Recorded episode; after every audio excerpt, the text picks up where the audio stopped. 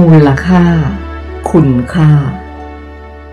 เรื่องนี้เป็นเรื่องที่ซับซ้อนอีกเรื่องที่ทำให้โลกของเธอนั้น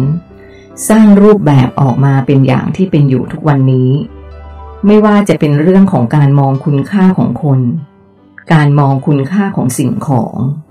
การมองคุณค่าของทรัพยากรธรรมชาติ รวมทั้งการมองคุณค่าของคำว่าโลก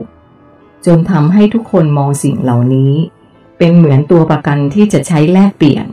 กับสิ่งที่เธอสมมุติขึ้นมา นั่นคือเงิน จนลืมมองคุณค่าที่แท้จริงของมันไป เธอรู้ไหม ว่าเงินเกิดขึ้นได้อย่างไร เขาหันมาตั้งคำถามผมแทนการอธิบาย เออ คือ น่าจะเป็นเรื่องของความต้องการที่มีระบบการแลกเปลี่ยนที่เป็นมาตรฐานเดียวกัน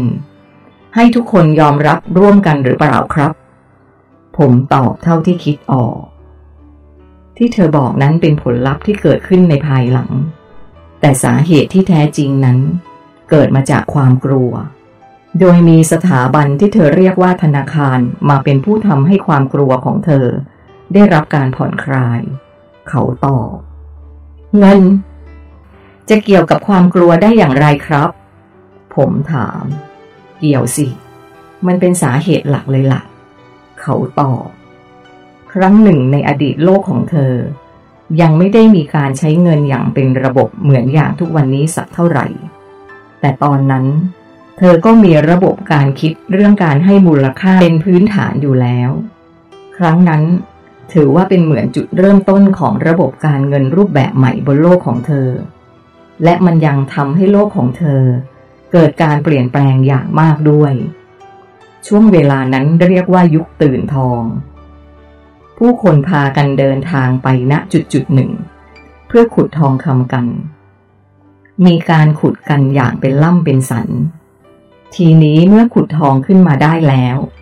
แต่ละคนก็เกิดความกลัว ว่าอาจจะถูกปล้นหรือถูกขโมยไป จึงมีสถานที่แห่งหนึ่งเกิดขึ้น นั่นคือสถานที่รับฝากทองคำ ความกลัวขับเคลื่อนให้เกิดสถาบันนี้ขึ้นมา ทุกคนเมื่อได้ทองคำมา จึงพากันไปฝากไว้ เพื่อว่ามันจะได้ไม่หายไปไหน แต่เขาหารู้ไม่ว่า มันได้หายไปตั้งแต่วินาทีแรกที่เขาเอามันไปฝากแล้ว ที่เป็นเช่นนั้นเพราะ พวกเขาจะไม่ได้เห็นมันอีกเลย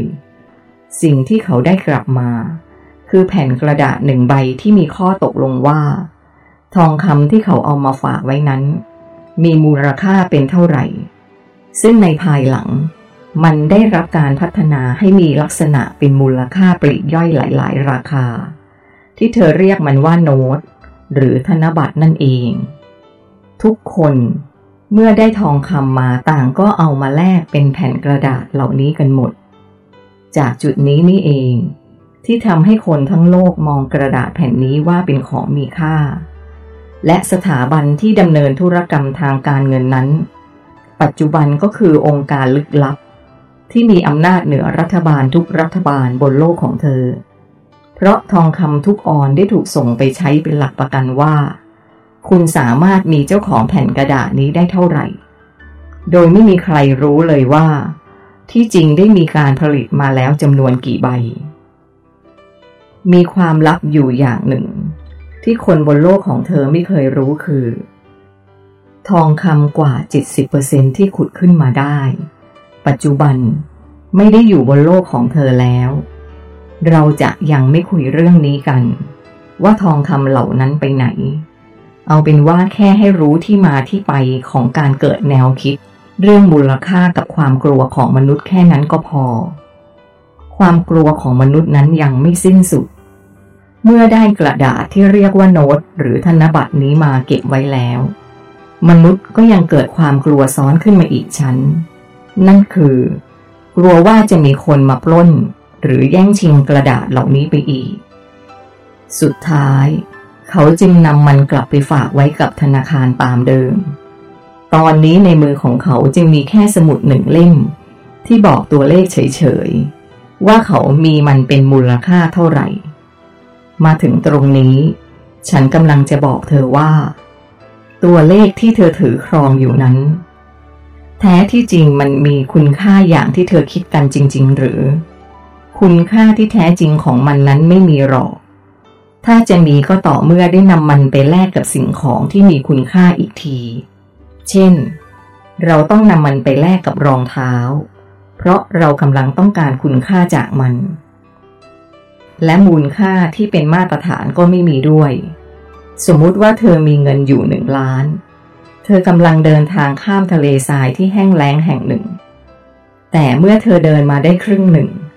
รองเท้าของเธอเกิดพัง ใช้งานไม่ได้อีกต่อไป เธอต้องเดินต่อไปบนพื้นทรายที่ร้อนระอุด้วยเท้าเปล่า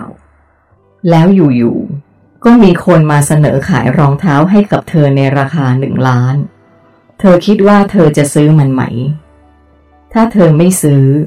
เธออาจจะไม่มีวันเดินทางข้ามทะเลทรายนั้นได้ และเธออาจจะตายอยู่กลางทะเลทรายนั้น เพราะฉะนั้น มูลค่าที่ฉันกำลังพูดถึงอยู่นี้ มันไม่ได้มีความเป็นมาตรฐานใช่ไหม มันขึ้นอยู่กับว่าแต่ละคนมีความจำเป็น ที่จะได้คุณค่าจากของชิ้นนั้นมากน้อยแค่ไหนต่างหาก